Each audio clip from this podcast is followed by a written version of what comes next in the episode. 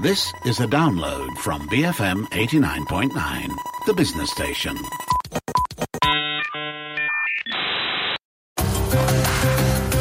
The bigger picture on BFM 89.9, the business station. Good afternoon. Welcome to the Daily Digest with me, T. Ik and Lim Su An. So today we are discussing an article that was previously published on the Ministry of Health's My Health portal, which has been receiving quite a lot of criticisms on social media over the past couple of days um, for its, uh, well, let's say, misogynistic take on why sexual harassment occurs uh, primarily among women. And uh, so we'll be breaking down the contents of this article, and uh, we'll be speaking to a women's rights activists on why some of the messaging that was put forth in this article uh, is problematic and uh, more generally what we can do to change society's mindset about uh, sexual harassment uh, moving forward. And so if you have any thoughts you'd like to share with us about our topic today, you can tweet us at BFM Radio. You can also WhatsApp us at 018 789 8899. So yes, this article uh, that we uh, started talking about is titled Emotional impact on sexual harassment victims. And uh, as I mentioned, it was published on the Ministry of Health's official educational portal called My Health. Uh, and it's uh, been facing plenty of backlash on social media the last few days. So this article was actually first published back in 2016. But according to Malaysiakini, it was brought to light on Twitter recently by health journalist and CodeBlue editor-in-chief Boo Su-Lyn. So Su-Lyn, um, you know, screen capped uh, the article and then uh, she tweeted that this piece has no business being on a health website, much less um, by the Ministry of Health. Uh, she wrote, please delete the article. Men engage in sexual harassment by abusing their power over women, especially in the workplace. It has nothing to do with the way women dress. Um, apart from her tweet, former Deputy Minister of Women and Community Development, Hannah Yeoh, also tweeted in response to this article. She wrote, I have been alerted about this article. This is absolutely wrong. Uh, KKM Putrajaya must remove this. Mm. So among the factors, you know, the, the article cited several factors that, you know, causes sexual harassment. And among um, those that were cited, uh, one of them included physical attractiveness and charming personality. Um, and to quote what was written in there, sexy and attractive body shapes are a dream of every human, especially women. We often forget that it invites problems such as sexual harassment. Predators who like women's body shape will try to get close to them and do immoral actions. Now, that's not all factors that was cited. Um, it was another one was unsuitable clothing style, and uh, uh, to quote the article again, women and girls do dress up in a very sexy way to reveal parts of their bodies, assuming that it's beautiful and sexy in the eyes of others. This could indirectly lead to sexual harassment as the opposite sex is tempted to do so. And um, the article also brought up unrestricted social interactions and touches on how um, in this modern era there are no restrictions when it comes to men and women mingling with one another, and so that leads to sexual harassment.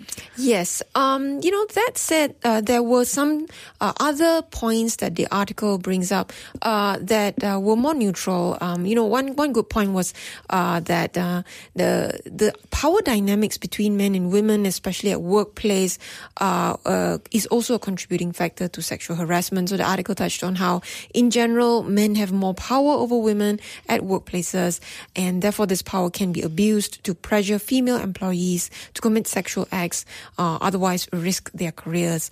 Um, unfortunately, uh, on balance, these points were not as properly articulated, um, nor did it cite proper research to back them up. Hmm. Now, other issues that were pointed out um, in the article did not didn't didn't just include the factors, right? But it also continues in the section that's aimed at providing solutions to sexual harassment. So, one example um, being one of the solutions cited to stop sexual harassment is for women to not work overtime. So, um, they said that, you know, women should be bringing their work back. And if they're walking home, you know, they should always be accompanied by friends. And I guess the problem with this is that, you know, it places the burden of responsibility on women instead of addressing why harassment happens. Yes. Uh, and, and I think, um, you know, we don't just, we shouldn't just focus on this article alone, uh, to, to, you know, point out the problems that women face when it comes to, uh, getting, uh, you know, acknowledgement when they have been sexually harassed. And I think, um, you know, over many shows uh, where we have talked to women's rights activists uh, in particular, uh, you know, society's uh, uh, perception uh, of gender roles and gender norms put women, uh, uh, you know, women are uh, at a disadvantage uh, when it comes to uh, speaking up about sexual harassment. So, uh, what we want to highlight is that narratives like this uh, continue to perpetuate uh, this misconception and continue to make it difficult for women to speak up and to be able to even report sexual harassment, for people to take them seriously. Right? That's right. And education has to be comprehensive and targeted at everyone, regardless of gender, and not just on women themselves. Yeah. So, you know, in light of this backlash uh, related to the Ministry of Health article, um, it has since been taken down from the My Health portal. Uh, but of course, uh, you know, many uh, quarters have also pointed out that the article has been up since 2016. Uh, you know, and that's quite a number of years already. So there is a good chance that over the years, many people um, who have come across it, you know, have read the article. And, um, well, in response, uh, the DG, Tan Dr. Noor Hisham, responded to say that the article, and I quote here, reflects the personal opinion of the writer and not the health ministry. And so he said the ministry has taken steps to review articles published on the My Health portal in recent years to ensure that the information provided is evidence based and is in line with current health issues. And um, on top of that, uh, Health Minister Dr. Adam, Adam Baba, um, in a WhatsApp exchange with news portal The Vibes, um, told The Vibes that nobody from the higher authorities in the ministry allowed this article to be published.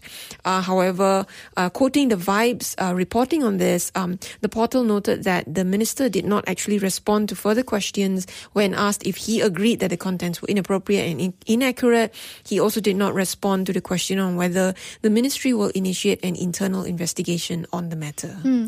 And while we were preparing for this show just a few hours ago, you know, you might have come across some of those um, tweets if you will, on social media. Netizens have taken to Twitter to point out um, a couple of other questionable articles as well on the My Health portal. So one example is an article from 2013 which claims that um, women women tend to become lesbians if they quote unquote prioritize their career or if they again quote unquote further their studies.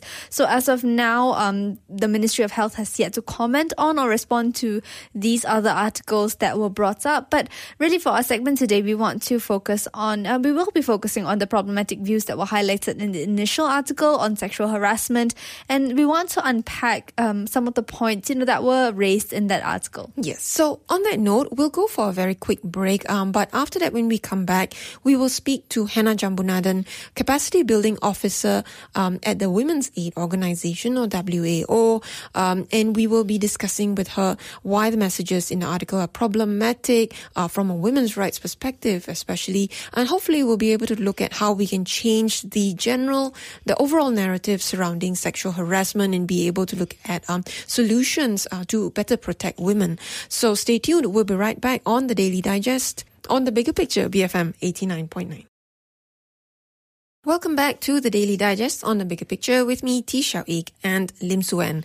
So before the break, we discussed the contents of an article that has uh, been under some, uh, you know, controversy. Uh, an article that was published on the Ministry of Health My portal, uh, My Health portal, excuse me. And uh, this is an article that uh, stated that some of the contributing factors to sexual harassment include um, physical attractiveness of a woman, unsuitable clothing, and even working late at night. Mm. So there's a lot to unpack um, and debunk there. So joining us on the line right now to help us do exactly that is Hannah Jambunathan, um, the Capacity Building Officer at Women's Aid Organization, or more commonly known as WAO. So welcome to the show, Hannah. Now, what were your immediate thoughts when you came across the article? Thanks for having me. I'm glad to be here.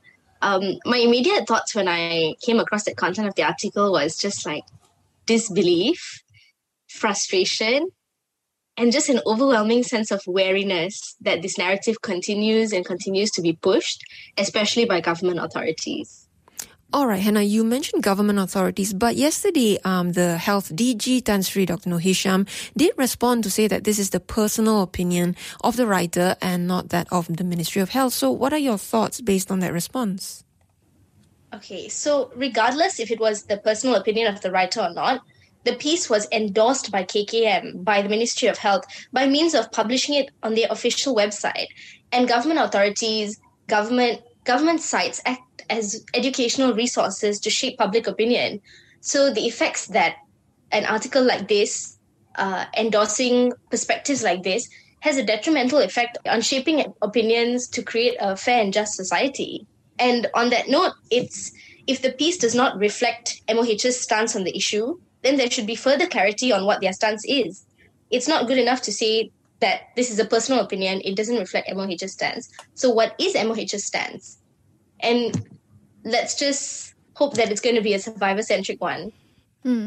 So now the article attributes women's uh, quote unquote sexy body shape as one of the reasons for why sexual harassment occurs. Um, uh, how true is this, you know, and can you validate it? I refuse to validate validate that. It's completely untrue because firstly, what constitutes a quote unquote sexy body shape?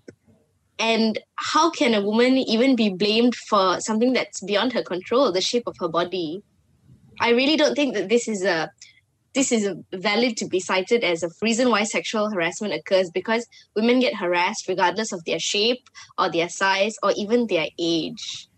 What about unsuitable clothing style? You know, the argument that when women dress up in a very sexy way, this will tempt the opposite sex to sex, sex to sexually harass them. What are the problems with this view? I think this idea that, firstly, to say that women like to dress up in a very sexy way is already a, a generalized statement that doesn't have much backing is this based on data? You know but and it also sends a very harmful message of like tempting the opposite sex to sexually harass. Is that is this does that mean to send a message that men cannot control their sexual desires or their nafsu at all? I think that sends a really terrible message. And no i don't think this argument makes sense at all because women experience sexual harassment irrespective of what they wear whether they are dressed in a baju kurung or whether they are wearing a bikini women still get harassed. What causes sexual harassment is harassers, not what a woman wears, what her body looks like, or what her working hours are. Hmm. Now, Hannah, what about unrestricted social interactions, which was um, cited in the article? You know, is the fact that women are allowed to mingle with men without restrictions a contributing factor to sexual harassment? All the things that I'm saying so far, just like no, no, no, and I strongly refute this also you know, so much of the logic behind this article fails me. Women are often harassed by men that they know, yes, but are also often harassed by strange men on the street, in public spaces, men who they don't interact with at all. So, what's the what's the basis of this argument? And if that's the case, then if there's any validity to this argument, then the conversation needs to be geared more to work how we can all work towards healthy, consensual, and safe interactions between men and women. Because it's 2021. We can't be expected to live in a society where genders exist in separate spaces, in silo. So, if it's not the clothes that women wear or the so called sexy figures, then why do people, um, and especially women, still continue to get sexually harassed? So, sexual harassment is a form of gender based violence. And like any form of GBV, when there's a power imbalance between genders and one party makes a con- conscious choice to misuse and abuse that power to control and exert power over the other, that's when sexual harassment happens. You know, and sexual harassment and victim blaming are a part of a larger culture, which is commonly identified by the term rape culture, which is essentially can be understood as an environment, a social environment that allows sexual harassment, sexual violence to be normalized and justified. And all this fueled by the persistent gender inequalities that we see happening to women every day. This power imbalance comes from the fundamental understanding that there's gender inequality. And there's gender inequality because one gender, men, have more power than women. There's financial power, there's social power, there's economic power. So, a way to think about power dynamics between the genders can be in the workplace, where there's a male boss and a female employee. And often there, there's a power dynamic that has to do with the woman's career and career development, career growth, her job security, her financial insecurity. There's so much power imbalance there. And sexual harassment in the workplace occurs when this boss chooses to use his power to make his female employee uncomfortable and harass her.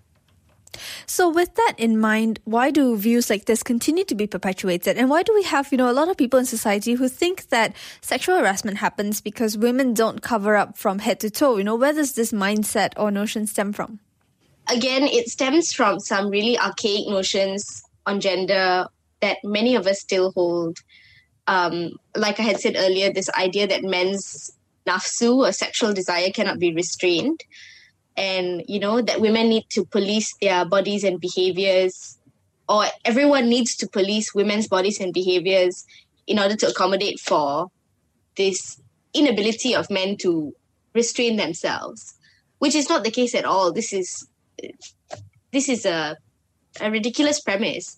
Men need to be held accountable for their actions and women should be allowed to live life freely instead of taking strange extra measures like dressing a certain way and you know not working late in order to avoid violence. This entire mindset of you know sexual harassment happening because women don't cover up from head to toe it stems from a larger notion of victim blaming which is to blame a woman's clothing or body shape or any reason as the reason that they get harassed what victim blaming does is that it places the blame for any sort of gender based violence squarely on the victim while absolving the perpetrator from guilt or fault. And this is a really harmful practice because it, it refuses to address the problem. And the problem is gender based violence, not what the woman is wearing. So there are some who argue that it's not necessarily victim blaming, not all the time anyway. You know, um, people argue that parents, for example, tell their daughters to dress up a certain way or behave a certain way as a precautionary measure. Now, is that okay? Well, firstly, if someone robs you, it's the robber's fault, not your fault. I get that there's concerns about safety of women and as a woman living in Malaysia, I constantly live in fear of violence. You know, I can't do a simple thing like walk on the streets or walk to my car in a in a car park without feeling an overwhelming sense of fear. While this worry is valid, and no one here is promoting that, you know, women shouldn't take safety precautions. Everyone, regardless of their gender, should take safety precautions. The, the truth of the matter is, we don't live in an ideal world where crime and violence doesn't occur. But when it comes to sexual harassment, and again, coming back to the term gender based violence, this is violence that happens disproportionately to one gender over another. And if we continue to norm this idea that women have to bear the responsibility of looking after their own safety, then when is the problem ever going to be addressed? And if you think about it, there are many laws that protect against robbery and murder, for example. But are there laws that protect against sexual harassment? So, Hannah, what can we do to change this patriarchal mindset and this narrative? Great question. um, I'm just going to like circle back. I'm just going to circle back to why it's important first that we change this narrative when we victim blame, it creates a culture in which victims who are, are already traumatized and struggling with their experience of violence, of harassment, they receive a clear message that their experience won't be taken seriously and that they will be the ones who are sacked with this responsibility and the blame. It is blame at the end of the day, uh, despite what people want to call it advice or precautions. It's blame because you're placing the responsibility on someone to care solely for her safety. And so when that safety gets jeopardized, you blame her for it, which is completely unfair. And it really creates a culture in which victims and survivors of violence cannot be safe to come forward with their experiences of violence. And why is it important that they do that? It's important that they do that so that we can eradicate violence. If no one is talking about violence, how can we eradicate it? And normalizing victim blaming contributes to normalizing violence against women. It contributes to normalizing sexual harassment. And to a larger extent, it contributes to normalizing rape and sexual assault, which is a major no. It needs to be a concerted effort from everyone because this, you know, these gender inequalities, this culture of victim blaming is so embedded. It's something that we've learned over generations. Um, so a lot of things need to happen in our in our everyday. We can practice undoing rape culture and victim blaming by in small actions, small actions that mean really big things. You know, avoid objectification of women and disrespectful language. And I would say this especially applies to men who sometimes in groups with other men feel as if it's necessary to exert this kind of actions on women in order to to amplify their quote unquote manliness. So understand the serious consequences of gender-based violence and how this can impact someone. And when you think about it like that, you realize that this is no this is no joking matter. And on that note, stop joking about gender-based violence.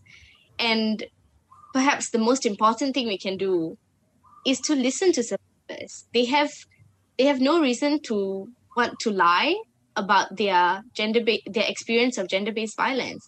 It's something that's deeply deeply traumatizing and troubling with really big impacts on one's physical and mental health. And most importantly, even if the whole of society practices, you know, practice practices good practices in not victim blaming and listening to survivors there can't be change if there's no legal reform and support. You know when accountability mechanisms are weak perpetrators of harassment are emboldened to continue abusing their power and they are able to harass with impunity. Our existing legal framework needs to change and it needs to enact we need to enact a sexual harassment act and this will send a clear message to survivors that they will be protected and supported, and send an equally clear message to harassers that there will be recourse and there is no excuse for abuse. It's it's a long game, and we all have a we have a we all have a stake in playing it to win. We need to we need to work towards educating our sons and our daughters to have respect. Essentially, that's what it comes down to. When there's respect, regardless of someone's gender, then that works towards undoing sexual harassment and seeing women as inf- inferior to men. All right. Thank you so much for speaking with us today, Hannah. That was Hannah Jambunathan, Capacity Building Officer at the Women's Aid Organization or WAO. And she was helping us understand um, why victim blaming is wrong when we uh, talk about sexual harassment and, um, you know, what should be the approach to try and understand the causes and the reasons for sexual harassment. Mm. And you can share your thoughts with us by tweeting us at BFM Radio or WhatsApp us at 018 789 Um, if you have anything you'd like to share on the matter, we have Arul on Twitter saying that, you know, yes, people get attracted to the beauty of the woman, but that does not give um, someone the um, liberty to sexually harass mm. someone, right? It's it's um, it's it's really what Hannah was talking about, you know, respect, that should yeah. it's respect, yeah, you know, just because if if something is left out there, for example, you wouldn't steal something from someone just because it was left there irresponsibly. It's mm. the same sort of um idea you, behind mm, it. You wouldn't, uh, mm. Suen, but uh, the problem, I guess, is that um, people think it's okay to, mm. uh, and, and so that's that's the mindset that you know, like Hannah said, it's a long game. It's it's been decades of really pushing back against that kind of thinking and those kinds of norms. That be, the, the the the fact that we call them norms, right? Mm. It means it's almost concretized in people's thinking, and we're really just chipping away at it. But I, I guess that's what we can do right right now. It's slowly chipping away at it mm. and hopefully one day you know we will break it down completely so every little bit counts. Mm, that's true. Um, we also have paul who whatsapped in uh, who whatsapped in to say that you know we um to say, oh, one moment, to say that this is also happening in Parliament by some lawmakers who normalize it. And, and, and yes, I guess we have seen, you know, there have been reports of certain MPs who have made sexually offensive um, comments or remarks about their fellow female MPs. And mm. it's, uh, it, it, can be discouraging, I think, when you see media reports of um, people in policy making um, um, policy making positions Or positions of authority. yeah, making those comments because you know we, we always hear lead by example, right? And that is, um, I guess, not the example that we want to see. Yes, and uh, you know the the conversation about sexual harassment. I think every woman has had some experience with it, uh, and very often, uh, what I hear from friends uh, or, or um, acquaintances who have encountered uh, sexual harassment, who have been sexually harassed, is always just a little bit of like, yeah, I didn't really bring it up because you know I. I thought maybe people would tell me it's nothing. Uh, and uh, for so long, uh, that's sort of what we've been conditioned to think that "Oh, just deal with it, you know, it, it's a small thing. It didn't hurt you, right? Uh, and, and so that's something that even for women, uh, we really need to just sort of like, you know, get that thought out of our heads uh, when it happens to us. And, um, uh, you know, look for support around so that we can voice it out. And because if we don't voice out about it, um, it's never going to be taken seriously. Then I know it's difficult. It's a lot easier said than done in many ways. Uh, but it's kind of like one of the, you know, if if the norms uh, dictate that uh, women are being blamed for sexual harassment, then it's like I feel like we just have to keep shouting about the fact mm. that it's not right. You mm. know?